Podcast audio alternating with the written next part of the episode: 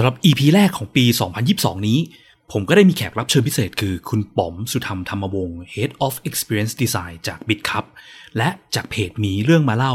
จะมาคุยเกี่ยวกับประสบการณ์ที่ได้ลองผิดลองถูกในการสร้างทีม UX ที่ไม่ใช่โฟกัสไปอย่างแค่การสร้าง UI หรือหน้าจอของแอป หรือเว็บไซต์ธรรมดา แต่ยังรวมไปถึงการพยายามทำให้การคอมมิวนิเคตกับทีมอื่นเป็นไปได้ง่าย การสร้างความเข้าใจที่ถูกต้องและ mindset เกี่ยวกับ UX ในองค์กรที่ยังค่อนข้างใหม่กับคำว่า UX โดยตอนนี้จะเป็นตอนแรกของหัวข้อนี้จากทั้งหมด 2 ตอนนะครับ ซึ่งเนื้อหาในตอนนี้หลักๆ ก็จะพูดไปถึงประวัติของคุณป๋อมก่อนที่จะได้มาเป็น Head of Experience Design ที่ BitCup และทำไม User Experience ถึงต้องเป็นสิ่งที่ทั้งองค์กรร่วมมือกันไม่ใช่แค่ทีม UX ทีมเดียวที่รับหน้าที่นี้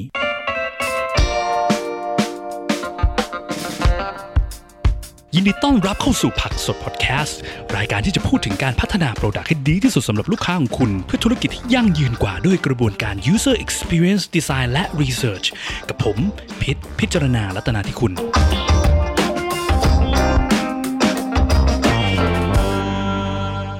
ก็สวัสดีครับ อย่างที่บอกไปนะวันนี้เรามีแขกรับเชิญพิเศษนะครับ คือคุณป๋อมสุธรรมธรรมวงศ์เดี๋ยวก่อนคุณชื่อป๋อมใช่ไหมผมออกเสียงถูกใช่ไหมใช่ใช่ใช่ ไม่ใช่ครับป้อมหรือป้อมอะไรเลยปอมอะไรใช่ไหมฮะผมชอบเวลาเวลาผมแนะนำคนหนึ่งผมจะบอกว่าตกน้ำปอมแปมนะครับ แต่ปอมแปมมันน่ารักเกินไปเอาแค่ปอมพอผมคุณเรียกคุณว่าคุณป๋อมแปมด้วยมั้ยเนี่ยอย่าอย่าอย่าโอเค ก็คุณป๋อมสุธรรมนะฮะเซเลบจากเพจหนีเรื่องมาเล่า โอ้โห นะครับ หลาย ๆ ท่านถ้าเกิดใครทำด้าน UX หรืออะไรเงี้ยน่าจะเคยผ่านตาคุณป๋อมมาอยู่แล้ว เพราะว่าคุณป๋อมไปทุกที่นะครับเป็นซูเปอร์อาจารย์ เป็นซูเปอร์ podcaster นะครับทำหลากหลายอย่างมาก สวัสดีครับครับคุณป๋อมอะสวัสดีแบบทางการอีกกทีหอ๋อนึงได้ครับ สวัสดีครับก็ก็ผมป๋อมขอบคุณพี่พิษมากที่แนะนำตัวให้จริงๆผมผมไม่อยากออกตัวเป็นเซเลบนะเดี๋ยวคนหมั่นไส้เดี๋ยวคนเกลียดผมเพิ่มอย่าเอาเลยไม่เป็นไรผมผมก็หมั่นไส้คุณเอาไม่ใช่แซวเล่นแซวเล่น ก็คุณให้คุณป๋อมแนะนำตัวหน่อยดีกว่า คร่าวได้ๆว่าครับตอนนี้ทำอะไรแล้วเดี๋ยวค่อยแนะนำว่าก่อนหน้าเนี่ยมาทำ UX ได้ยังไง อ๋อได้ครับ ก็อย่างที่เกรินไปเนื้อะเมื่อกี้นะฮะก็ตอนนี้เออผมผมชื่อป๋อมสุธรรมธรรมวงศ์นะครับ ก็ตอนนี้ทำเพจที่ชื่อว่ามีเรื่องมาเล่าอ่าฮะเราตั้งใจทำเพจนี้เป็นเกี่ยวกับเรื่อง UX แล้วก็ Data เพราะว่าผมกับพี่ต่ออีกคนหนึ่งเนี่ยก็เราเชื่อว่าสองศาสตร์เนี่ยมันซิงค์เข้าด้วยกันอยู่ตลอดเวลาเนาะแต่ว่าในเนื้อหาก็ไม่ได้มีแค่ UX แล้วก็ Data ครับยังมีตำแหน่งอื่น ๆ ที่อยู่ในรอบข้างด้วยอืมเอ่อ งานประจำผมตอนนี้ก็เป็น Head of Experience Design อยู่ที่ BitCup นะครับอืมาเริ่มงานได้ประมาณ ถ้าวันนี้ที่บันทึกบันทึกเสียงก็อยู่ที่ประมาณต้นเดือนพฤศจิกาเนี่ยก็ครบประมาณสี่เดือนแล้วนะครับอืมเออแล้วก็เออจริง ๆ มีสอนมหาลัยด้วยนะครับ ก็มีตอนนี้ตอนนี้มีสอนที่มอกรุงเทพนะครับ ก่อนหน้านี้สอนอยู่ที่เออหัดมอหัดใหญ่นะครับ อยู่ประมาณสักสองสามปี แล้วก็มีเที่ยวไปเที่ยวมากับ a b a c บ้างแบบ เวลาที่วิชานี้เขาเปิดตามเทอมอะไรอย่างเงี้ยนะครับแล้วก็มีไปไปแจมละกันนะครับ ไปแจมตามงานต่างๆ เช่นไปเป็น mentor บ้าง เออไปเป็นเหมือนให้คำปรึกษาในโปรเจกต์สตาร์ทอัพอะไรประมาณนี้ครับ แล้วก็มีไปพูด แล้วก็สุดท้ายคือมีสอนที่อยู่ที่ Skooldio ครับ สอนสามเออมีมีคลาสหลักๆด้วยกันชื่อว่า UX Foundation แล้วก็มีสองคลาสย่อยที่เป็น bootcamp ที่ไปแจมในหนึ่งใน batch เออหนึ่งใน หนึ่งในโมดูลเขาอะครับเป็น Product Manager Bootcamp กับ UX UI Bootcamp ครับโอ้โหประมาณนี้แล้วกันประวัติเยอะแยะมากมายเลยนะเกี่ยวกับด้านอันนี้ UX ปัจจุบันนะเดี๋ยวเดี๋ยวไว้ถ้าใครสนใจอยากจะลงคลาส Skooldio คุณป๋อมอะไรเงี้ยเดี๋ยวให้คุณป๋อมเอ่อส่งลิงก์มาเดี๋ยวผมแปะไว้ใน description ให้ขอบคุณมากครับ แต่ว่าถ้าผู้ฟังที่ฟังในอนาคตอันไกลเนี่ยก็ ลองเช็คดูก่อนแล้วกันนะว่าคุณป๋อมยังสอนอยู่เปล่านะเวลานั้นคุณป๋สอมอนสอนงานเยอะสุดอะไรเงี้ยบางคนคนอาจจะมาฟังใน 15 ปีข้างหน้าอะไรเงี้ยโอ้คคุณรับอาจจะกลายเป็น director of การสอนไปแล้วอะไรเงี้ยนะหรือไม่ก็ไปปลูกต้นไม้แบบพี่พิษเออนะครับดีฮะดีฮะอยู่ด้านหลังนี่ใช่ไหมโอเคโอเคงั้นก็ตอนนี้เนาะหัวข้อคร่าวๆของเราคือ เราอยากจะโฟกัสเกี่ยวกับเรื่องการสร้างทีมและ culture ครับขององค์กรของทีม UX ต่างๆนานาเนี่ยว่าคือคำว่าประสบการณ์ผู้ใช้เนาะ user experience อะมันไม่ใช่แค่สิ่งที่มัน จ้างทีม UX มาตั้งทีมใหม่ๆ แล้วมันจะออกมาดีได้ใช่ไหมคือทีม UX มันต้องไปทำงานกับทีมอื่นเยอะมากใช่ไหมจริงครับ เออคือ คืออันเนี้ยมันที่มาที่ไปมันก็เริ่มมาจากการที่เราเคยไปออกคลับเฮาส์ทีหนึ่งใช่ไหมแล้วเราก็อ่า talk เกี่ยวกับเรื่องอะไรนะ UX maturity model ใช่ซึ่งใช่มันมีอยู่ในในพักสดพอดแคสต์อยู่เหมือนกันมีอยู่ 2 ตอนนะครับ ลองโอ้กลับไปตามครับดูได้ผมจำจำเลขตอนไม่ได้แล้ว อยู่ประมาณ 40หรืออะไรเงี้ยเนอะตอนเกี่ยวกับ UX maturity model ว่าลักษณะเป็นยังไง ซึ่งไอ้ UX maturity model หลักๆเนี่ยมันก็เกี่ยวข้องกับการที่ว่าคาว่า UX ที่ลูกค้าหรือ user ของของเราจริงๆ เขาประสบได้รับอะ่ะมันไม่ได้เป็นผลงานของทีมที่ชื่อว่า UX ทีมเดียว ในทางกับการทั้งองค์กรต้องร่วมมือกันสร้างในสิ่งที่เรียกว่า user experience ใช่ไหม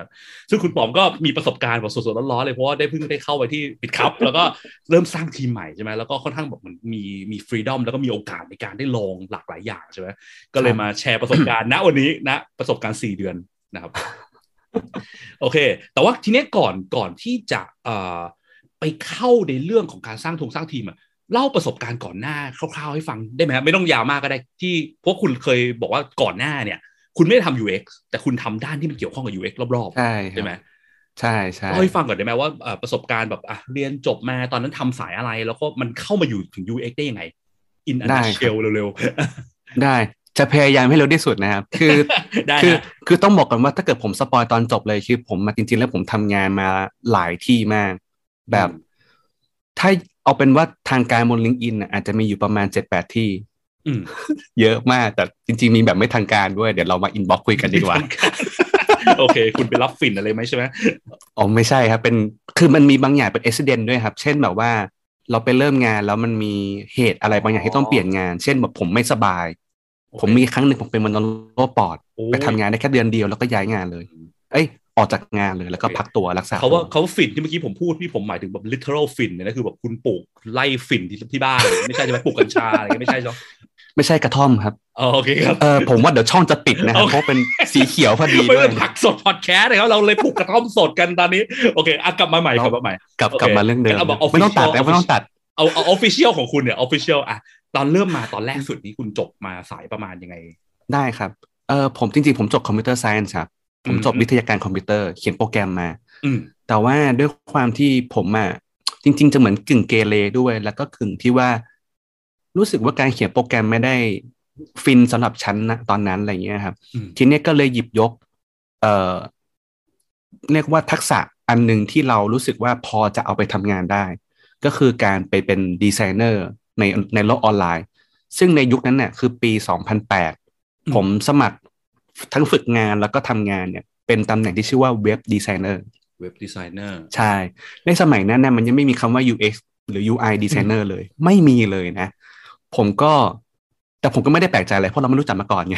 ก็เป็นเว็บดีไซเนอเราร์ไม่ได้ใช่ไหมรู้อยู่แล้วตอนนั้นทุกวันนั้นมันไม่มีใช่มาก่อนเราก็ไม่รู้จักมันโอเคใช่ แต่เชื่อแต่แต่พอผมมามาถึงตอนเนี้ยผมก็เลยนึกนึกขึ้นได้ว่า อ๋อทำไมวันนั้นเนี่ยซี เอ่อเจ้าของบริษัทเด็กดี .com เนี่ยเขายื่นหนังสือเล่มนี้มาให้หนังสือเล่มนั้นนะคือ Don't make me think เออผมเลยแบบอ๋อไอ้หนังสือเล่มนี้นี่เองเนอะวันนั้นที่เขายื่นให้เราอะไรอย่างเงี้ยครับ ก็อ่าขยายความนิดนึงคือ web designer เนี่ยในในตอนตอนนั้นอะ มันก็มีกึ่งกึ่งเหมือนเป็นดีเบตกันเล็ก ๆ เหมือนกันว่าตกลงแล้ว web designer ทำอะไรบ้าง เหมือนสมัยเนี้ย UX ต้องทำ UI ไหม UI ต้องเข้าใจ UX ไหมอะไรเงี้ยอืมสมัยนั้นเนี่ย web designer เนี่ยก็มีประเด็นเหมือนกันว่า ต้องเขียนโค้ดไหม ต้องเขียน HTML CSS ไหม หรือว่าออกแบบเว็บอย่างเดียวอะไรเงี้ย ซึ่งตอนนั้นน่ะ ผมมาเป็นคนที่จนถึงตอนนี้นะ ผมก็เป็นคนที่ไม่ค่อยเกี่ยงอะไรมากละกัน คือสไตล์ผมละกันนะ ผมไม่ได้บอกว่า แบบนี้มันผิดหรือแบบถูกนะ แต่ว่าผมมาเป็นคนที่สนุกกับการได้ทำในสิ่งที่ฉันฟิน ก็คือตอนนั้นนะผมทั้งออกแบบด้วยแล้วก็เขียนโค้ดด้วย ในยุคนั้นเนี่ยมันก็จะเป็นยุคที่แบบเขียนโค้ดให้ที่ CSS ด้วยแล้วก็ทำแฟลชด้วย ก็มีการสวิชงานไปเป็นแบบทั้ง web designer แล้วก็เป็น interactive designer ก็คือทำ Flash banner ด้วยอืมยุครับที่แบบ MSN ยังมีอยู่อะไรอย่างเดี๋ยวเงี้ยก่อนนะนิดนึงคือตอนที่คุณเรียนวิทยาการคอมพิวเตอร์เนี่ย คุณทำพวกดีไซน์อยู่ไหมตอนเรียนอ่าตอนอะไรเงี้ยคือชอบมาอยู่แล้วเหรอถึงได้ไปสมัครงานเป็นดีไซน์เนี่ยคือเข้าใจว่าคุณไม่ค่อยชอบไม่ค่อยอินกับการเขียนโปรแกรมร้อยเปอร์เซ็นต์ใช่ไหมแต่ว่าทำไมอยู่ดีมันถึงกลายเป็นดีไซน์ไปเลยอะโอเคได้ครับเออจริง ๆ แล้วว่าคำว่าดีไซเนอร์เนี่ยก็ไม่ใช่คำที่ผมอะชินกับ ชีวิตเหมือนกันนะ ผมก็ไม่รู้จักมาก่อนเหมือนกัน อืม คือผมอะชอบทำภาพละกัน แบบอืมรีทัชภาพอะไรอย่างเงี้ยแต่อ๋อโอเคมหาลัยไม่ได้มีวิชาออกแบบนะ ผมบอกก่อนอืมไม่ได้มีวิชาออกแบบเลย ผมมาทำของผมเอง เพราะว่าต้องแต่งสไลด์ต้องทำ presentation อะไรเงี้ยอืมแล้วก็คือเป็นพอสายตอนมีปีความสี่วิชวลอยู่ในตัวอยู่อยู่อยู่บ้างอยู่แล้วเพียงแต่ว่าอาจจะไม่ใช่สิ่งที่เรียนเพราะคลาสมันไม่ได้สอนด้านนั้นตรงๆอะไรถูกผมเข้าใจถูกไหมใช่ใช่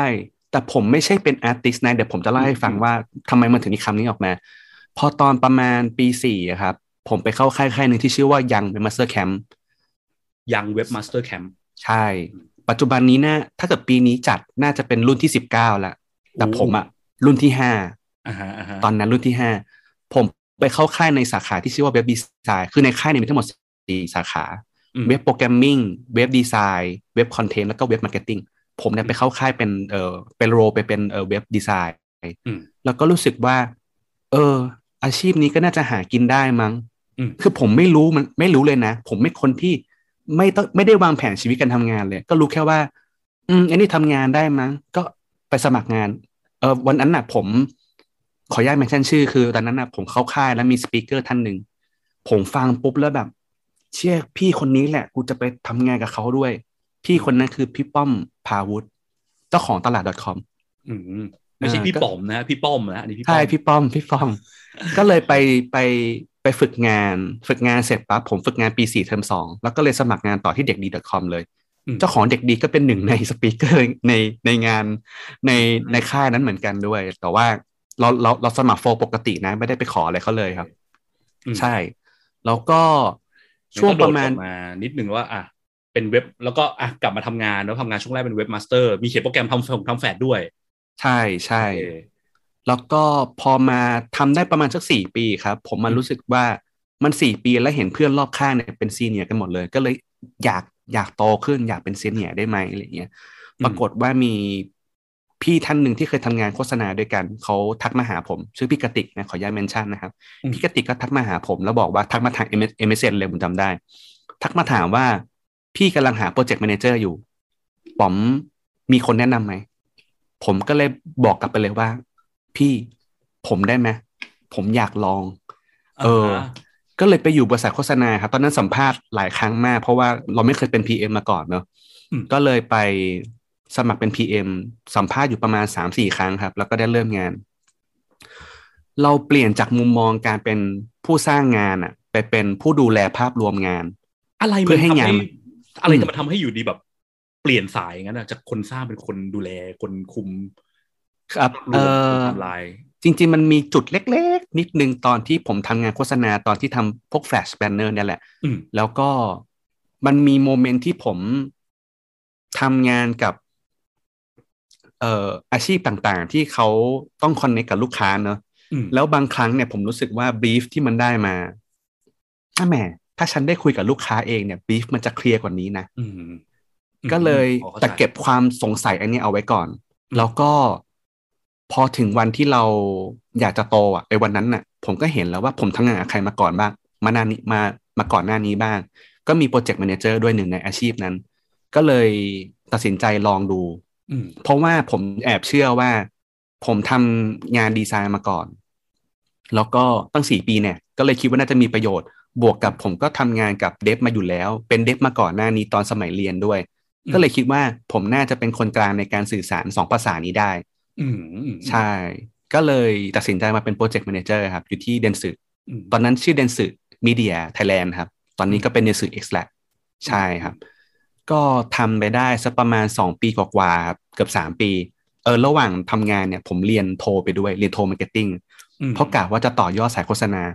ปรากฏว่า เกิดจากการที่ทำงานบริษัทโฆษณาอยู่อะไรอย่างเงี้ยป่ะใช่ใช่อืมก็เลยอยากลองต่อยอดดู ต่อต่อต่อยอดตรงนั้นดูแต่ว่า ปรากฏว่ามันไม่ได้ฟินขนาดนั้นอะมันไม่ใช่อืมมันไม่ใช่ศาสตร์ที่รู้สึกแบบเรียนปุ๊บแล้วแบบโอ้โหว้าวอะไรเงี้ยไม่ขนาดนั้นอืมแต่ว่ามันมันมันก็แอบซึมซับอะไรบางอย่างอยู่แบบเนื้อหาอะไรบางอย่างมันยังแบบอยู่ในหัวอะไรเงี้ยอืมตอนนั้นนะผมเรียนด้วยหนักมาก แล้วก็ทำงานโฆษณาก็หนักมาก ก็เลยตัดสินใจออกมาครับครั้งเนี้ยผมอะ เริ่มเบนเข็มแล้วจากงานโฆษณาเนี่ย ผมไปอยู่ในบริษัทสตาร์ทอัพถามว่าทำไมตอนนั้นไปอยู่สตาร์ทอัพเพราะว่าผมกะว่าจะมีเวลาให้กับตัวเองในการเรียนมากขึ้น ตอนนั้นผมตกลงกับบริษัทที่นั่นเอาไว้ว่า ผมขอเวลา เอ่อมากขึ้นและเงินเดือนที่น้อยลง เพื่อที่จะได้เอาเวลาไปโฟกัสเรื่องการเรียน ตอนนั้นผมไปอยู่ที่อีเวนต์ป๊อปนะครับอืมโอเคใช่ อยู่ได้แบบไม่นานมากครับ ประมาณสี่ห้าเดือน แล้วก็ตอนนั้น ตอนนั้นแค่เข้าใจว่าอยากจะเหมือนโฟกัสเรื่องการเรียน แล้วก็กลับไปทำงานโฆษณาต่อครับเอ่อแต่ว่าตอนนั้นเนี่ยมันมีเหตุให้ทำให้คิดว่า เออไหนๆเราก็จะเริ่มงานอันใหม่แล้ว เราจะทำอะไรดีนะ แบบอืมมันมีมันมันมีมันมีความแบบ หัวเลี้ยวหัวต่อ ก็เลยมีไปปรึกษาเพื่อนคนหนึ่งเขาบอกกับผมว่าถ้าวันเนี้ยนายทำงานโดยไม่สนใจเงินเดือนเลยอะ นายอยากทำอะไร อืม ผมก็ตอบมาคำแรกว่า UX ตอนนั้นรู้จัก UX แล้ว อ่า ทีนี้ flashback กลับไปหน่อยหนึ่งครับ ตอนสมัยผมทำงานที่ Dentsu เนี่ย มันมี event event หนึ่งที่ชื่อว่า Startup Weekend อืมจัดที่ PAS Space แล้วก็ Hub Bar มันจะใกล้ๆกันอืมวันนั้นเนี่ยเอ่อผมได้ยินงานนี้แล้วผมเห็นชื่ออันหนึ่งว่าเอ่อเขาบอกว่า role ในงานเนี่ย คนที่มาจอยเนี่ยมีทั้งหมด3 role ด้วยกันหนึ่งคือ developer สองคือ UX designer สามคือ business อืมผมก็ UX มันคืออะไรบ้างนะแบบงานที่ฉันทำอยู่หรือเปล่าอ่าอ่าแล้วมันก็บวกกับว่างานโปรเจกต์แมเนเจอร์ที่ผมทำนะตอนนั้นน่ะมันมีมันมีอยู่ประมาณสองสามอย่างที่ผมทำมันอย่างแบบเก้าสิบเปอร์เซ็นของชีวิตผมเลยอะณตอนนั้นนะ คือการทำ wireframe แล้วก็ทำ user flow แล้วผมเป็นคนที่ทำแบบละเอียด เพราะว่าผมอะเป็นดีไซเนอร์มาก่อนถูกไหมอ่าอ่า แล้วผมก็เป็น dev ด้วย ผมก็เลยเข้าใจว่าถ้าผมจะ brief งานให้ดีไซเนอร์หรือ dev ก็แล้วแต่ ถ้าเขาได้ไปไม่เคลียร์มันไม่โอเคสำหรับเขานะ เขาเริ่มงานยาก ผมเลยลง detail ลง element ความปุ่มความอืมคือมันจะแค่สี่เหลี่ยมวงกลมแล้วอะมันเป็นแบบเรื่องลงสีเรื่อง layer ที่แบบจัดเต็มจริงจังมากสุดท้ายคุณเป็นเอ่อ project manager คุณก็ไม่ได้เป็น project manager ที่แท้ true เนี่ยคุณก็ยังเป็นสายทำอยู่ดีป่ะก็ ก็ด้วยมั้งผมผมแค่คิดว่ากลัวว่าเขาจะทำงานไม่ได้เหมือนที่ผมเคยทำงาน แล้วผมทำอืมทำได้ไม่ดีอะไรอย่างเงี้ยอืมเออ ก็เลยเป็นห่วงเขาว่าเอออยากให้เขาเขาทำงานได้ดีอะไรเงี้ยมันก็เลยลงรายละเอียด แล้วก็กลายเป็นว่าเราก็เริ่มได้ยินไอ้คำเนี่ยคำว่า UX เนี่ยมันเริ่มเข้ามาตอนช่วงปีนั่นแหละ 2014 2015อืมอืมมันเป็นช่วงปีที่มีสตาร์ทอัพอะคำว่าสตาร์ทอัพเข้ามาในไทย อ่าอ่าช่วงที่กำลังแบบบูมแบบคำคำนี้แบบเป็นคำเท่มาก ใช่ มันเป็นคำที่เขาผมผมเข้าใจตอนณตอนนั้นว่า เขาพยายามไล่เรียงศาสตร์ที่ทำให้สตาร์ทอัพมัน success มีอะไรบ้าง เช่นอ่าเรื่องแบบ Big Data อืมเรื่อง Data Visualization UX อะไรอย่างเงี้ยอืมคำเหล่าเนี้ยมันก็เลยเหมือนแบบ เริ่มเริ่มถุดผุดขึ้นมา แล้วผมก็เลยเริ่มไปสนใจ แล้วก็เลยไปเองานเนี่ย Startup Weekend แล้วก็ไป join สามวันสองคืน แล้วแบบ เฮ้ย แม่งฟินว่ะ แต่ตอนนั้นนะคำว่าฟินน่ะ ไม่ได้ทำให้อยากย้ายงานนะแค่รู้สึกฟินเฉยสนุกสนุกว่าอ่าๆทีเนี้ยกลับไปที่วันนั้นที่เพื่อนผมถามว่าจะทำอะไรโดยที่ไม่ต้องสนใจเรื่องเงินเดือน ผมก็เลยบอกว่า UX เพื่อนคนนั้นผมบอกแค่แค่คำเดียวเลยว่า ก็สมัครสิ หาเลยลองดูอะไรเงี้ยแล้วผมก็เอางานที่เคยทำเนี่ยไอ้พวกที่เป็น wireframe user flow ต่างๆ ที่เคยทำเนี่ยเอามาเป็นพอร์ต แล้วก็อืมบวกกับงานเว็บดีไซน์ที่ผมเคยทำเอามาเล่างาน แล้วก็สมัครงานครับ ก็คือตอนนั้นปี 2016 แล้วก็นับแต่นั้นมาผมก็ทำ UX มาตลอด แต่ว่ามันจะมีสะดุดนิดนึงคือตอนปี 2017 ที่ผมไปเป็น Product Owner แต่เป็น Product Owner ในสาย UX อีกทียังนะอืมอืมแล้วก็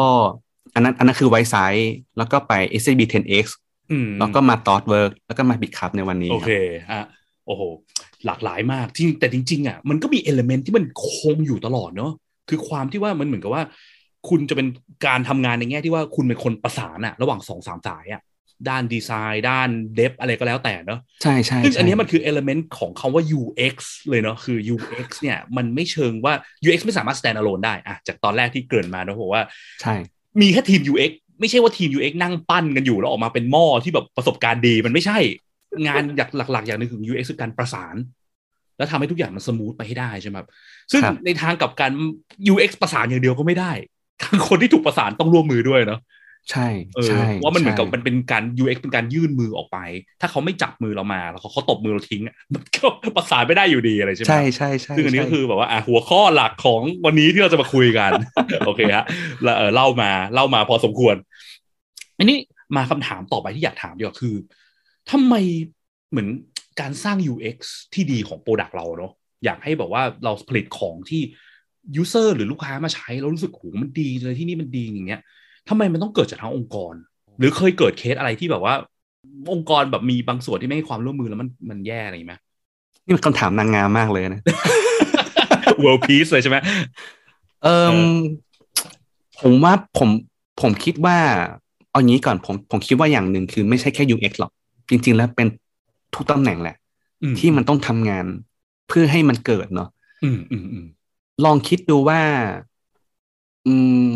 คือผมว่ามันคือการแลก information ด้วย คือการแลกข้อมูลซึ่งกันและกันเนอะอืมผมเคยมีเคสเคสหนึ่งว่า ผมจะต้องออกแบบหน้าแอปพลิเคชันหน้าหนึ่งที่ให้มันเหมาะ สมกับ user เราละกันอะพูดถ้าพูดตรงๆอะนะ UX อะไรอย่างเงี้ยอ่าแต่การที่ผมจะทำให้หน้านั้นน่ะมันเหมาะสมกับ user ได้หนึ่งคือผมก็ต้องเข้าใจประวัติศาสตร์มันก่อนนะว่า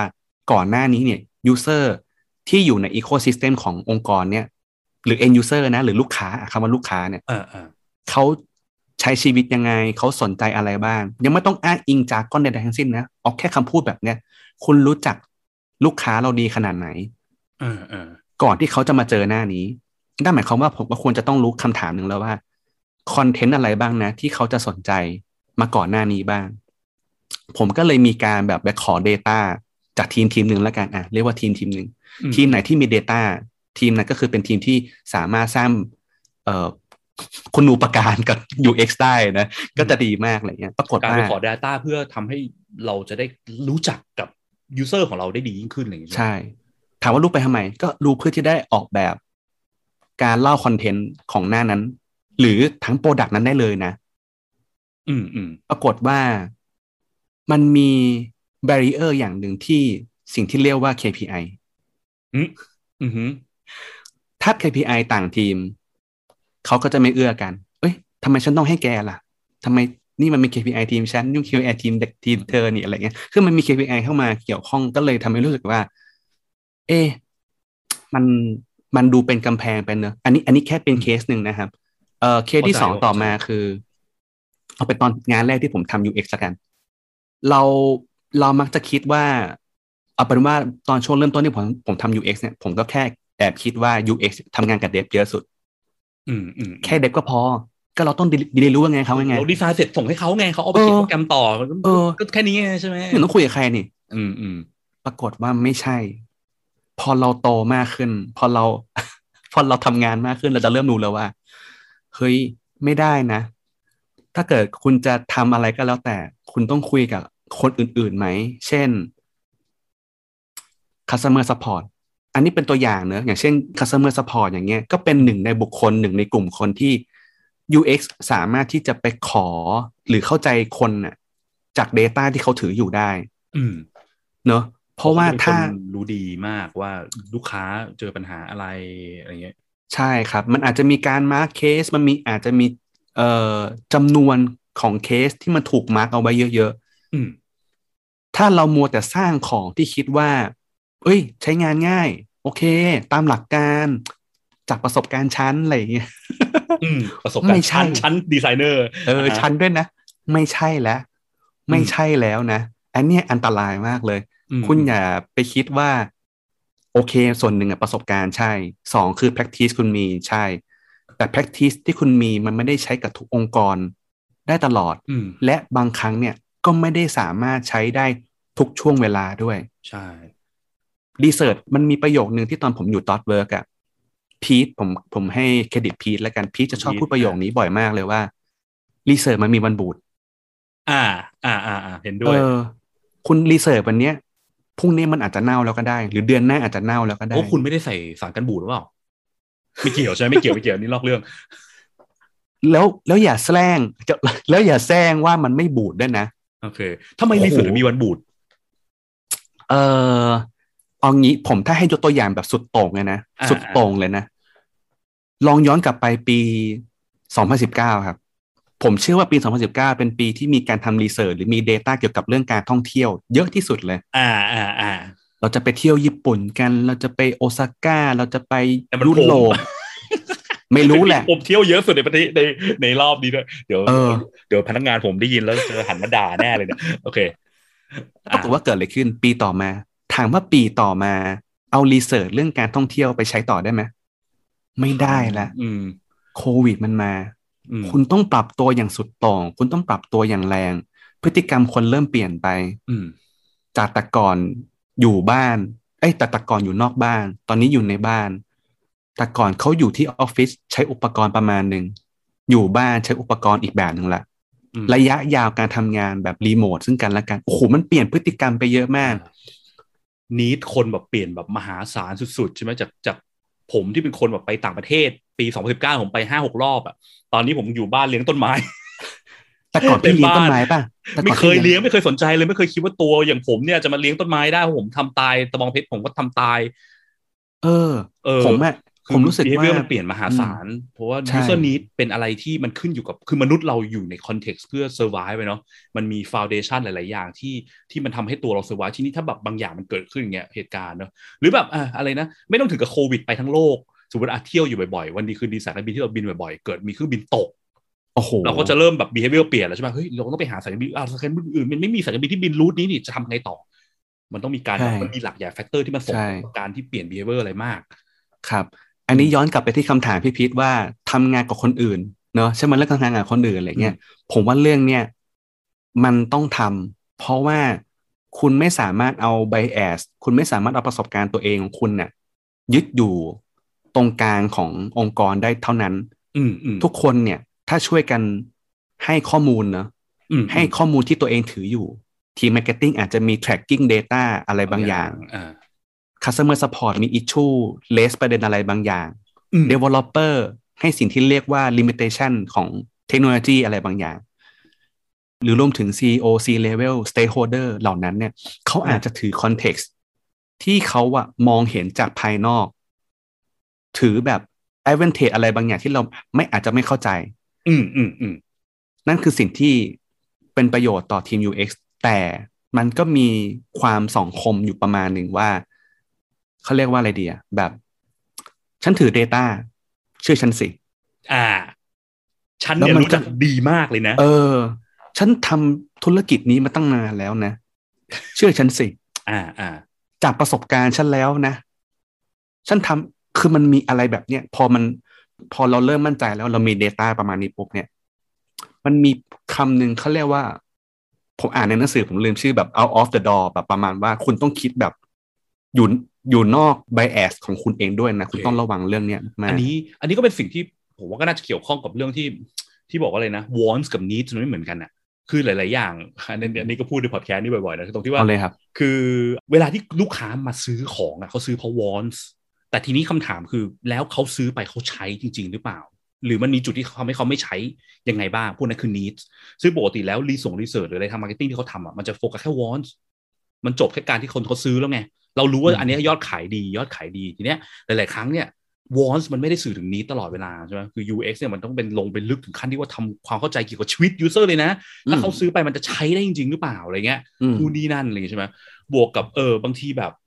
บางทีบางมุมมองอะมันเหมือนกับว่าเรียกว่าอะไรอะตอนนี้เทรนด์มันมานะ คนเขาอะไรนะอย่างช่วงโควิดช่วงแรกเนี่ยขายมาสก์ได้ดีเยอะมากเลยนะมาสก์กับแอลกอฮอล์เป็นสิ่งที่ขายดีอย่างเงี้ยคำถามคือเราก็ควรจะหันไปขายมาสก์กับ กับแอลกอฮอล์ดีไหมถ้าสมมติเรามองแค่แบบการขายการตลาดอะไรเงี้ยแบบอะซีอหรืออาจจะมองเทน้ำหนักเป็นเรื่องเซลล์ทีนี้มันมันก็จะมีจุดที่มันมากกว่านั้นใช่ไหมคือสมมติว่าถ้าเราตามกระแสตามเทรนด์อย่างเดียวอะเราก็จะกลายเป็น red ocean ใช่ไหมหนึ่งในผู้เล่นที่ลอยอยู่ในแบบมีผู้เล่นอีกเป็นล้านอะครับสิ่งที่มันเกิดคือว่าแล้วแล้วแล้วยังไงต่ออะคือคือเพราะว่าเราแต่องค์กรแต่ละที่มันก็มีจุดแตกต่างที่มันแตกต่างกันใช่ไหมคือถ้าเราสมมติเราทิ้งความเป็นอืมตัวเราเหลือ สิ่งที่เราช่วยแก้ปัญหาให้ user ได้ดีที่สุดอะแล้วเราอืมวิ่งตามกระแสอืม เราก็จะกลายเป็น just another one อะไรเงี้ยเนาะอืมเนี่ยผมอยากจะเสริมนิดนึงดีกว่าไอ้ตอนที่ที่ตอนแรกคุณพูดเรื่อง KPI ก็ดีมากเนาะคือก็เป็นอีกหนึ่งเหตุผลใช่ไหมว่าทำไม UX ต้องเกิดจากทั้งองค์กร เพราะว่าหลาย ๆ ครั้งอะคือคาว่า KPI อะแต่ละทีมมี KPI แตกต่างกันเนี่ยบางที KPI มันคอน FLICT กันเองอะเหมือนที่คุณพูดเมื่อกี้เนาะอืมอืมคุณไปขอในข้อมูลทีมเขาแล้วทีมเขาก็มี KPI ของเขาฉันจะเสียเวลาช่วยเธอทำไม เพราะ KPI มันวางมาแบบนี้อืมอืมคือ KPI มันเหมือนสิ่งที่บอกว่า องค์กรคิดว่าเรื่องเนี้ยเป็นเรื่องสำคัญ แต่หลาย ๆ ครั้งอะไอสิ่งที่องค์กรคิดว่าสำคัญเนี่ยมันอาจจะสร้างปัญหาก็เป็นไปได้ อืม แล้วมันทำให้ conflict กันเอง ผมผมก็เคยเจอตัวอย่างหนึ่งอะคล้ายๆของคุณเลยคือแบบแต่อันนี้ค่อนข้างชัดเจนคือเคยตอนทำงานอยู่แบงก์อะเนาะแล้วช่วงแรก ๆ ที่แบบว่าช่วงคนยังเริ่มหันมาใช้ mobile banking เยอะขึ้นแต่มันยังไม่เยอะขนาดนั้นนะคนเนี่ยไปสาขาครับทีเนี้ยทีม mobile banking เนี่ยเขาก็จะพยายามเหมือนกับว่าเฮ้ยพยายาม push ให้คนมาใช้แอปให้มากขึ้น เพราะมันก็ make sense เนาะสะดวกกว่าง่ายกว่าอะไรเงี้ยหลาย ๆ ครั้งบางคนเขายังที่เขาไม่ใช้แอป ไม่ใช่เป็นเพราะว่าเขาใช้ไม่ได้ แต่เป็นเพราะว่าเขาคุ้นกับการมาสาขาก็เลยมาต่อคิว ต่อนู่นต่อนี่อะไรเงี้ยไม่อยากไม่กล้าลองอะไรไม่อยากไปลอง ทีนี้สิ่งที่มันเกิดคือเขาดันมีตั้ง KPI เว้ยคุณตั้ง KPI ให้ทีมสาขานี่แหละ ว่าหนึ่งใน KPI คือทำให้ลูกค้า return กลับมาให้ได้นู่นนี่นั่นเพิ่มยอดของสาขากลายเป็นว่าพอเราเคยไปแบบไป field research ไปนั่งฟังนู่นนี่นั่นเนาะเจอเคสที่ว่าพนักงานสาขาบอกอย่าไปใช้แอป ธนาคารอย่าไปใช้ mobile banking เพราะอะไรเพราะกลัว KPI สาขาเขาลดแล้วเขาจะซวย เฮ้ย ซึ่งมันกลายเป็นว่ามันก็ make sense ป่ะ คือตัวเขาอะเขาไม่ได้สนใจ user experience อะไรขนาดนั้นหรอกเขาสนใจแค่ตัวเขาไม่ซวยไงเออเออเออใช่ป่ะแล้วคืออ่าถ้าเกิดลูกค้าหายไปใช้หมด แล้วยอดฝากยอดอะไรลดลงอะเขาก็ซวยดิแล้วเขาจะทำไงเขาต้องไปหาลูกค้าใหม่ก็เหนื่อยกว่าเดิมอีก ใช่ป่ะแต่ว่าอันนี้ก็ยังดีนะตอนนั้นคือมันเป็นอิชชูที่ถูกเลสขึ้นไปไงเขาเลยรีบเปลี่ยน KPI ว่าควรจะต้องเพิ่ม KPI ในการแบบไอ้ตรงเนี้ยปรับให้มัน make sense แล้วก็เพิ่ม KPI ในการบอกว่าช่วย convince ให้เอ่อคนลูกค้าหันมาใช้ mobile banking ด้วยประกอบเป็นหนึ่งใน KPI อะไรเงี้ยอืมไม่งั้นถ้า KPI เดิมอะมันจะสร้างปัญหาได้ครับซึ่งมันแปลว่าอะไร แปลว่าแม้กระทั่งระดับ KPI ก็ต้องมีการปรับเปลี่ยนไป over time ไม่ใช่แค่แบบว่าอืมผมใช้ KPI อืมเดิมตลอดกาลแล้วมันจะ work ได้เทคโนโลยีเปลี่ยน user need เปลี่ยนอะไรที่เมื่อกี้ครับเราบอกกันเนาะที่โควิดมาด้วยนี่นั่นอะไรเงี้ย เคสเคสพี่พิษดีมากเลยนะ คือมันโยงเกี่ยวกับเรื่องการทำงานร่วมกันจริง ๆ ด้วย เพราะว่าอืมเรามักจะคิดว่าคือการแค่ action ทำงานส่งมอบงานเนอะแต่จริง ๆ แล้วแบบภาพของมันอะมันอาจจะมีเรื่องอื่นเช่นอย่างเรื่อง KPI หรือว่าเป้าหมายการทำงาน ถ้าเกิดมันสามารถ transparent ได้ทั้งองค์กร รู้ว่าสิ่งที่ทีม A กับทีม B เกื้อหนุนกันยังไง แล้วมันทำให้เกิดผลยังไงต่อองค์กรน่ะ อืมอืมผมว่าเขาคงไม่เหยียบขากันหรอก เขาน่าจะช่วยกันมากกว่า แต่เพียงแต่อืมว่าณ moment นั้นน่ะ ผมคิดว่าทีม A กับทีม B อาจจะยังไม่ได้เห็นอืมถ้าเขาเห็นนะเขาก็คงได้คุยกันครับผมแอบคิดอย่างนั้นนะอืมเออซึ่งมันก็แอบหลีดไปยังรีส่งรีเสิร์ชกันเนอะคือแบบว่าถ้าสมมติว่าเราไม่ได้มีรีเสิร์ชในแง่ที่ลงไปฟังกับคนจริงๆอะไอ้พวกเคสโอ้เมื่อกี้มันอาจจะไม่เคยรู้มาก่อนเลยอืมแล้วถ้าเกิดสมมติ business หรืออะไร marketing เนี่ยเขามองแค่ data ที่เขามีในมืออย่างเดียวเนาะแล้วไม่เกินปรับเปลี่ยนเลยอะฉันรู้ดีเหมือนที่คุณบอกอะฉันรู้ดีนะเป็นยังไงเป็นยังไง เนี่ยอ่าตอนนี้มันเป็นยุคที่มันเปลี่ยนผ่านมาเป็นดิจิตอลอะเขาก็จะไม่เห็นพอยพวกนี้เลย แล้วก็ไม่เคยได้ แล้วมันก็เหยียบขากันอยู่ดีอะโดยที่คนที่รู้คือพนักงานเบื้องล่าง support อะไรเงี้ยเนาะแต่ว่าคนครับที่อยู่เบื้องบนที่รู้ที่คือมั่นใจในในอะไรนะไอ้ไม่ไม่ out of the door ที่คุณบอกอะยังอยู่ในอ่าอ่า inside my door อยู่ตลอดเวลามันก็ไม่ได้ อืมอืมอืมสังเกตว่าสิบสิบถึงสิบห้าทีที่ผ่านมาเราไม่ได้คุยเรื่อง digital product กันนะคุยเรื่อง culture เนอะเรื่องเออการสื่อสาร อืม แล้วมันสำคัญมากแบบสุดๆแหละว่าว่าเพราะว่าคือหลายหลายอืมใช่หลายหลายหลายคนมักจะชอบคิดว่า UX มันก็คือการทำ product ไงทำให้มันใช้งานง่ายไงเออเออแต่คุณรู้หรือเปล่าว่าไอ้ที่มาที่ไปกว่าจะมันใช้งานง่ายเนี่ย โอ้โห หลังนี่เป็นแผลกัน แบบว่าเสียเวลากับ meeting แบบโหถ้าอย่างคุณนี่ก็น่าจะโดน meeting อะไรเยอะนะเพราะว่าเป็นระดับเทพใช่ระดับอะไรเงี้ยเนาะคือต้องบอกก่อนว่าแบบใช่ แต่แต่ละ sizing ขององค์กรที่ผมอยู่มา ตอนที่เริ่มทำ product มา มันมีความแตกต่างกันนะ ตอนนั้นผมทำสตาร์ทอัพอะทีมมันก็ไม่ได้แบบใหญ่ อืมเอ่อโอเค dev มีอยู่ประมาณสิบคน ผม UX เป็นคนเดียวนะ ในองค์กรตอนนั้น อืมแล้วก็พอถัดมาเป็นเอ่อตัว ตอนที่ผมเป็น Product Owner ก็มีดีไซเนอร์อยู่ไม่เยอะเหมือนกัน แล้วผมอะก็ take action ตัวเอง เป็นดีไซเนอร์ด้วย ผมออกแบบแล้วก็เขียนโค้ดด้วย แล้วก็เป็น PO ด้วยอืมแล้วก็ต่อมาคือมาเป็น 10x ใช่ไหมผมก็มาบิวทีมตั้งแต่ คือผมเรียกว่าทีมย่อยผมละกัน บิวจากศูนย์เลย คือผมอะเข้ามาเป็นคนแรกของ project นี้ แล้วก็ recruit ก็คือพี่ต้องให้ภารกิจมา เออต้องบอกอินอันนี้ insight คือตอนนั้นผมคุยกับพี่ต้อง พี่ต้องกวีวุฒิเนอะก็คือผมอะมีเป้าหมายว่าจากพี่ต้อง พี่ต้องจากแปดบรรทัดครึ่งใช่ไหมใช่ใช่ใช่ พี่ต้องผม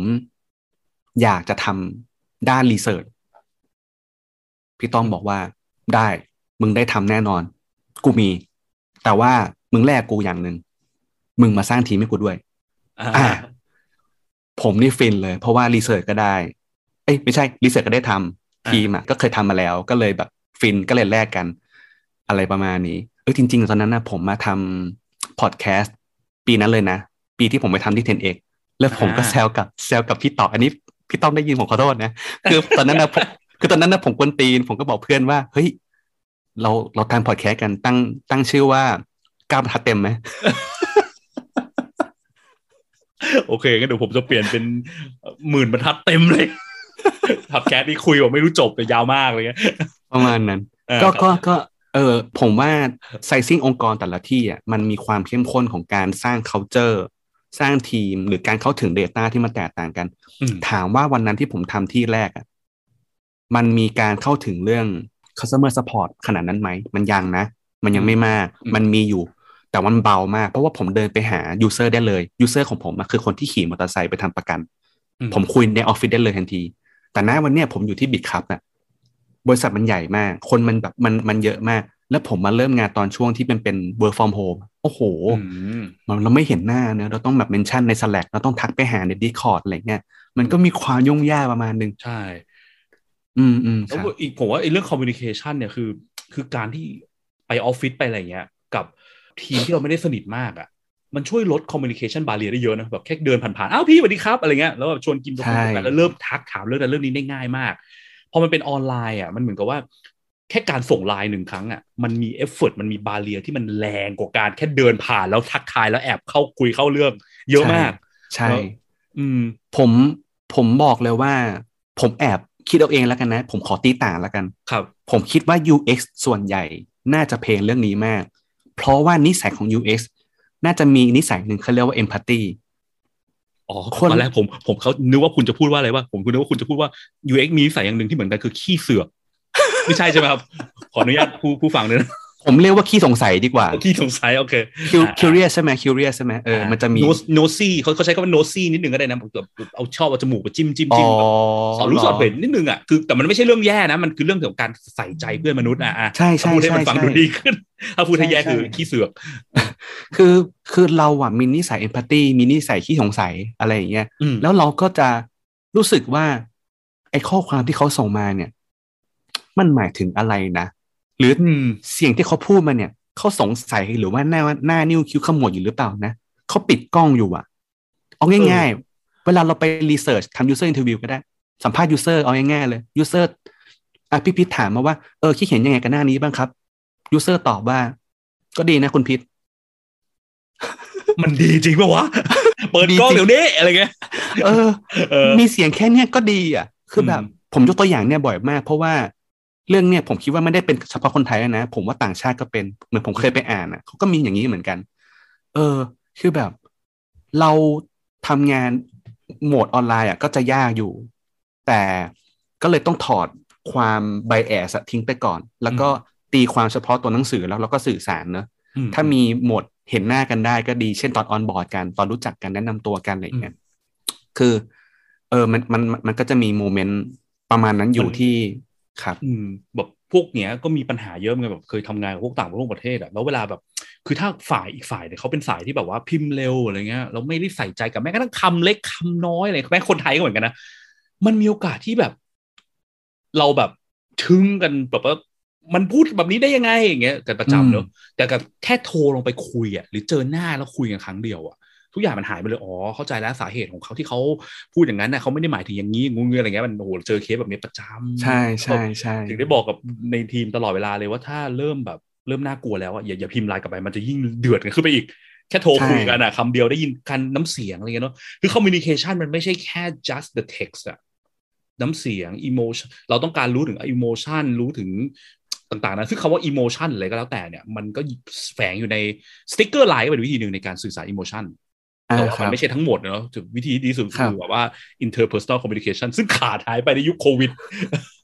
ก็คือผมก็เป็นสิ่งสำคัญมากเลยนะใช่ คือผมมาเป็นคนไม่รู้พี่พิษพอจะสังเกตไหมคือจริงๆนะผมมาเป็นคนที่ไม่ค่อยชอบปะทะกับปัญหามากนักเอาเอาจริง ๆ แล้วอะนะ แล้วทุกครั้งที่ผมส่ง message ไปอะ ผมจะต้องวงเล็บไว้เสมอว่า ผมอยู่ในโหมดน้ำเสียงประมาณนี้นะครับ ก็ดีนะ ก็ดีนะ เออผมอยู่ในโหมดะไรประาณน้ำเสียงโมโหคุณมากนะครับอย่างงี้ใช่ไหมจะจะบอกทำไม อะไรของคุณโว้ยวงเล็บผมโมโหมากอยู่นะครับอะไรเงี้ยไม่ใช่ใช่ไหมผมไม่ใช่ไม่ใช่ผมอยู่ในโหมดมุ้งมิ้งนะครับคำว่าเพโวราะว่ายนี่แบบเพราะว่ากลัวเขาโยตีความผิดแล้วเขาบอกเฮ้ยโมโหเราหรือเปล่าอะไรเงี้ยเนาะเออ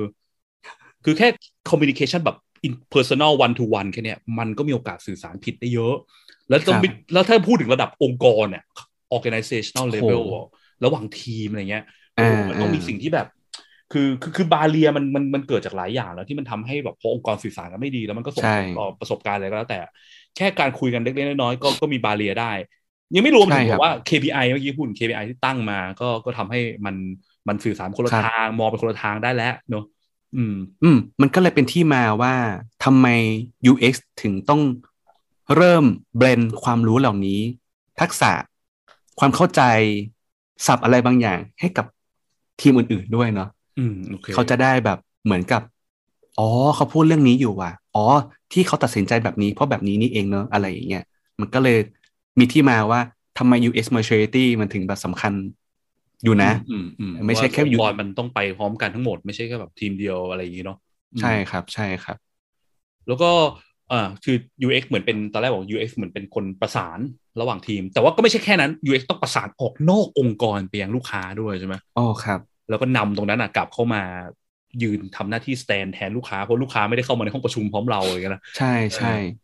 ใช่ครับ จริง ๆ เรื่องเรื่องอินไซต์เรื่องทีมเนี่ยพอพอเราทำงานที่มันเข้มข้นมากขึ้นหรืออย่างตอนนี้เนี่ยผมทำงานที่มันเป็นโปรดักที่มันถูก มีทีมที่เกี่ยวข้องที่ทำให้ความเข้มข้นและความเคร่งเครียดมันเพิ่มมากขึ้น คือเรื่องของกฎหมายเข้ามาเกี่ยวข้องด้วยทีม compliance ทีม legal อะไรเงี้ยก็ต้องระมัดระวังมาก ๆ ในการสื่อสาร ไปออกนอกองค์กรอย่างที่พี่พิทบอก คือเราต้องคิดเยอะอีกชั้นหนึ่งเลย นอกจากคิดเยอะในชั้นของทีมตัวเองแล้วก็ต้องคิดเยอะถึงขั้นแบบ user มันเลยเป็นที่มาว่าทำไมเราต้องทำ research ด้วยทำไมถึงต้องมี data จาก user ด้วยทำไมถึงต้องมีเอ่อ data จาก customer support ด้วย เพราะว่าการเลสประเด็นหรือการแบบ แจ้งเหตุอะไรบางอย่างเนี่ย มันก็มาจากการตีความหรือความเข้าใจที่มาจาก UI ที่ทีม UX ทำมันออกไปด้วยอะไรอย่างเงี้ยครับ อืมอืมอืมอีกอย่างหนึงคือ เวลาที่เอ่อ business อะคือ business แบบ traditional อะมันต้องอยู่ได้โดยการทำเงินเลยเนาะทีนี้พอเวลาทำเงินไปเรื่อยๆอะคำถามคือทำเงินเยอะแค่ไหนที่มันควรจะดีดังปกติการทำเงินมันก็จะเป็นโกอันดับหนึ่งขององค์กรอยู่แล้วใช่ไหมแต่พอครัทำบเงินมากไปเรื่อยๆอะมันมีโอกาสที่เราจะดาร์กลงคาว่าดาร์กลงในที่นี้แปลว่าอะไรแปลว่าเหมือนกับว่า เราสร้างปัญหาให้ user อะหรือเราหลอก user หรือ dark pattern อะไรก็แล้วแต่อะอ๋อแล้วพอพอเวลาเราหลอกเราอะไรเงี้ยไปเรื่อยๆซึ่งบางทีเราก็ไม่รู้ตัวนะว่าที่เราทำเนี่ยมันไม่ดีแล้ว คนเริ่มทันทนมันไม่ไหว หรือแม้กระทั่งคำว่า dark ที่อาจเช่นแบบเราลงทุนน้อยกับการดีไซน์เช่นดูดีไซน์ระบบทั้งแอปเนี่ยโอ๊ยจ้างเจ้านี้ดีกว่าถูกดีอะไรเงี้ยเอาเจ้าที่ถูกที่สุดเพราะว่าอะไรเพราะว่าเราจะได้ได้กำไรเยอะๆไงพอไปจ้างเจ้าถูกๆทำเร็วๆอย่างเงี้ยสิ่งที่มันเกิดคือมันออกมาแย่มาก คนเข้ามางงหลงทางสับสนทำไมกดซื้อ product ไปปุ๊บแล้ว คืนอยู่ดีๆเอ่อระบบค้างอะไรแล้วตัดเงินแล้วไม่นู่นนี่นั่นแล้ว user เกิดปัญหาพวกปัญหาที่มันเกิดเนี่ยมันแปลว่ามันแปลว่าuser ก็เกิดความแบบหงุดหงุดหงิดโมโหขึ้นอะเนาะทีนี้อืมปัญหาคือเราก็ควรจะทำไงดีคือเรา เอ่อหลาย ๆ ครั้งเนี่ย เราก็ไม่ได้แบบว่าใจไม้ไส้ระกรรมขนาดนั้นหรอกแต่เราแค่ไม่รู้ว่ามันมีปัญหาพวกนี้อยู่ครับใช่ไหมการไปทำ research แบบลึกๆ หรือไปการไปฟัง call center อะไรพวกเนี้ยเออ support อืมเนี่ยเขารู้พวกนี้เพราะเขาจะบอกให้เราได้ หรือบางทีอะ เราใจไม้ไส้ระกำจริง mindset มาทำไมก็ปล่อย user ไปดิ user พวกนี้เรื่องมากอะไรเงี้ยแต่ไอ้คำว่าเรื่องไอ้ซึ่งจริง ๆ มันก็ต้องมีเรื่องนี้เกิดขึ้นนะว่าปล่อย user ไปเถอะแต่คำว่าไอ้ไอ้ user ที่เจออะถ้ามันเป็นเรื่องแบบเล็กๆน้อยๆเช่นแบบ เจออยู่ไม่กี่คนเนี้ยมันโอเค เมื่อกี้เรื่องเอ่อ user ไปทำร้ายเขาเราไปทำร้ายเออไปสร้างนู่นนี่นั่น แล้วแบบหลาย ๆ ครั้งอะบางทีเราก็แบบ เราก็มองว่าบางทีอะมันก็มี user บางประเภทที่แบบ extreme จริงๆอะไรอย่างเงี้ยใช่ไหมซึ่งแบบเราก็เออบางทีเราก็ต้องปล่อยไปเราไม่สามารถที่จะช่วยแก้ปัญหาได้ร้อยเปอร์เซ็นต์อะครับแต่คำถามคือ และถ้าเกิดเราปัญหาเหล่านั้นอะ มันแรงซะจนที่ทำทำให้ user ปริมาณพอสมควรอืมทนไม่ไหวอืมเนี่ยมันก็อืมจะส่งผลกับองค์กรได้ในระยะยาวเนาะครับเออมีมีมีอยู่ประมาณสองคำที่ที่ pop up ขึ้นมาเกี่ยวกับเรื่องเหตุการณ์ประมาณนี้นะ คำแรกเนี่ยผมจะนึกถึงเรื่องของการ release ตัวตัว release feature หรือว่า release ของใหม่ออกไปละกันเนาะอืมทุกครั้งที่ UX มีส่วนร่วมในการสร้างเพื่อ release ของออกไปตอนนี้เนี่ย UX จะอย่างทีมผมเนี่ยจะจะบอกกำชับเสมอเลยว่า เราขอติดตามเคสนี้นะ เพราะเราอยากจะรู้เนอะว่าออกไปแล้วเนี่ย มันจะมีปัญหาอะไรเกิดขึ้นไหมอืมอืมการปักเคสการปัก issue ที่เกี่ยวข้องกับ ตัว feature นี้เนี่ยมันมันเกิดหรือมันเติบโตขนาดไหนอะไรเงี้ยนะครับ อันเนี้ยเป็นเรื่องหนึ่งที่ผมว่าไม่ใช่แค่ UX หรอกจริงๆ แล้วทุกทีมแหละก็ต้องคอยติดตามซึ่งกันและกันว่า เออ สิ่งที่เราทำออกไปมันมันมันเอฟเฟกมีผลขนาดไหนเนาะอืมเอ่ออีกคำหนึ่งเขาเรียกว่า problem statement คือสิ่งที่พี่พีพูดเมื่อกี้คือแบบ ความถี่ความเข้มข้น ความบ่อย ความหนาแน่นของปัญหาเนี่ย มันเกิดขึ้นเยอะขนาดไหน คือ เราเราผมมาเชื่อว่าทุก product มีปัญหาหมดใช่มีปัญหาแน่นอน ไม่ถ้าไม่มีปัญหาเนี่ย ผมผมรู้สึกมันแปลกมาก มันต้องมีปัญหาแน่นอน แต่เพียงแต่ว่ามันมากมันน้อยขนาดไหน ทีนี้เนี่ย การที่เราจะแก้ปัญหาคำว่าแก้คือการลง effort อืมอืมนั่นหมายความว่าทีมจะต้อง take effort โดยตามปกติแล้วเนี่ยอะอย่างยกตัวอย่างกันนะทีมผมเนี่ยผมแบ่งออกเป็นทั้งหมด อันนี้เป็นสิ่งที่ผมก็เล่าเล่าให้คนอื่นฟังเหมือนกันนะ พอพอจะเล่าได้อยู่ อย่างในตอนนี้ทีมผมเนี่ยแบ่งออกเป็นทั้งหมดสามทีมด้วยกันอืมสามทีมย่อยนะ แบบรู้รู้กันภายในนะฮะทีมแรกผมตั้งชื่อว่าห้องห้อง maintenance room คือต้องบอกก่อนว่าทุก product เนี่ยมันมีการซ่อมมันมีการทำให้ product มัน improve อยู่ตลอดเวลาอยู่แล้ว เพราะฉะนั้นเนี่ยห้องเนี่ยสำคัญมาก ผมเลย set up ห้องนี้มา ห้องที่สองผมเรียกว่าห้อง playground ห้อง playground หมายถึงว่าหยิบเอา story หรือหยิบเอา สิ่งที่มันเกิดขึ้นอยู่แล้ว หรือว่าใน existing product ของเราเนี่ยออกไปทดสอบอย่างต่อเนื่อง sandbox ใช่ไหมฮะ ผมไม่ค่อยชอบคำนี้เลย โอเคครับงั้นเราเปลี่ยนไปใช้คำอื่นอะ playground playground ก็ก็ก็เอาก็เอา story ที่อยู่ใน product เราเนี่ยเอาไปทำ test หนึ่ง story สอง story แล้วก็วนไปเรื่อยวิธีการเลือกก็คือการ prioritize เหมือนกัน เดี๋ยวผมจะมาเล่าอีกทีนึงว่าเรื่อง prioritize จะเป็นยังไง ห้องที่สามเนี่ยผมเรียกว่าห้อง kitchen kitchen เนี่ยเป็นห้องเขาเรียกว่าเหมือนห้องครัว ที่ทำอาหารจานใหม่ พร้อมจะเอาไปเสิร์ฟ แต่ก่อนจะไปเสิร์ฟได้ อย่าลืมชิมนะ ชิมก็คือการเทสรสอาหารของเราเนอะเป็นยังไงบ้างโอเคทีนี้เนี่ยผมทั้งสามผขอห้องสรุปผมขอสรุปสามห้องนี้หน่อยดีกว่าผมเข้าใจถูกไหมว่าได้ maintenance ก็คือว่า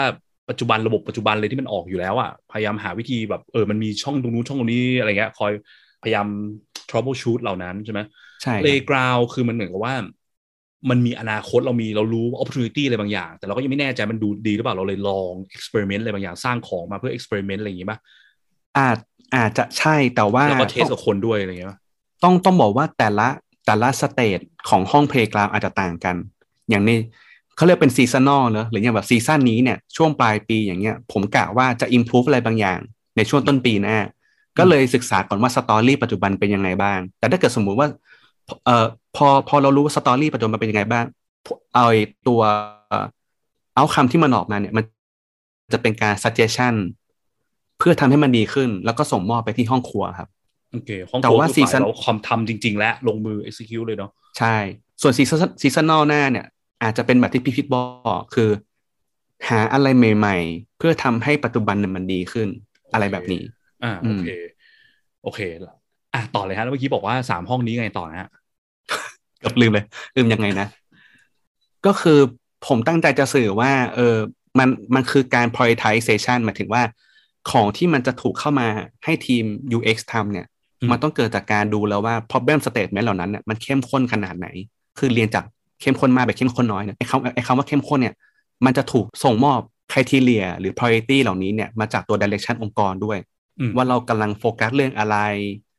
การ transparency การ optimization หรือการแบบไหนกันแน่อะไรเงี้ยคือไอ้พวกนี้เนี่ยมันมันก็ค่อยๆค่อยๆถูกส่งมอบมาเรื่อยๆแล้วก็ plus ไปกับสิ่งที่ UX เองก็เชื่อในแบบนี้ด้วย เราเรามี case study อยู่นะ เรามี learning curve แบบนี้อยู่นะโอเคหรือเป็นการแบบเขาเรียกว่าดู industry เหล่านี้ด้วยเนอะ industry ที่เป็น financial คล้ายเหล่ๆการคู่แข่งอะไรอย่างงี้เนี่ยอ่าอ่าใช่โอเคใช่ครับ episode นี้ก็ขอจบเท่านี้ก่อนนะครับ แล้วคอยติดตาม episode หน้าที่จะเป็นภาคจบที่จะมาลงรายละเอียด เกี่ยวกับการสร้างทีมของคุณป๋อมต่อครับ สุดท้ายถ้าคุณชอบ episode นี้นะครับรบกวนช่วยกดไลค์กดแชร์ episode นี้ด้วยนะครับ แล้วก็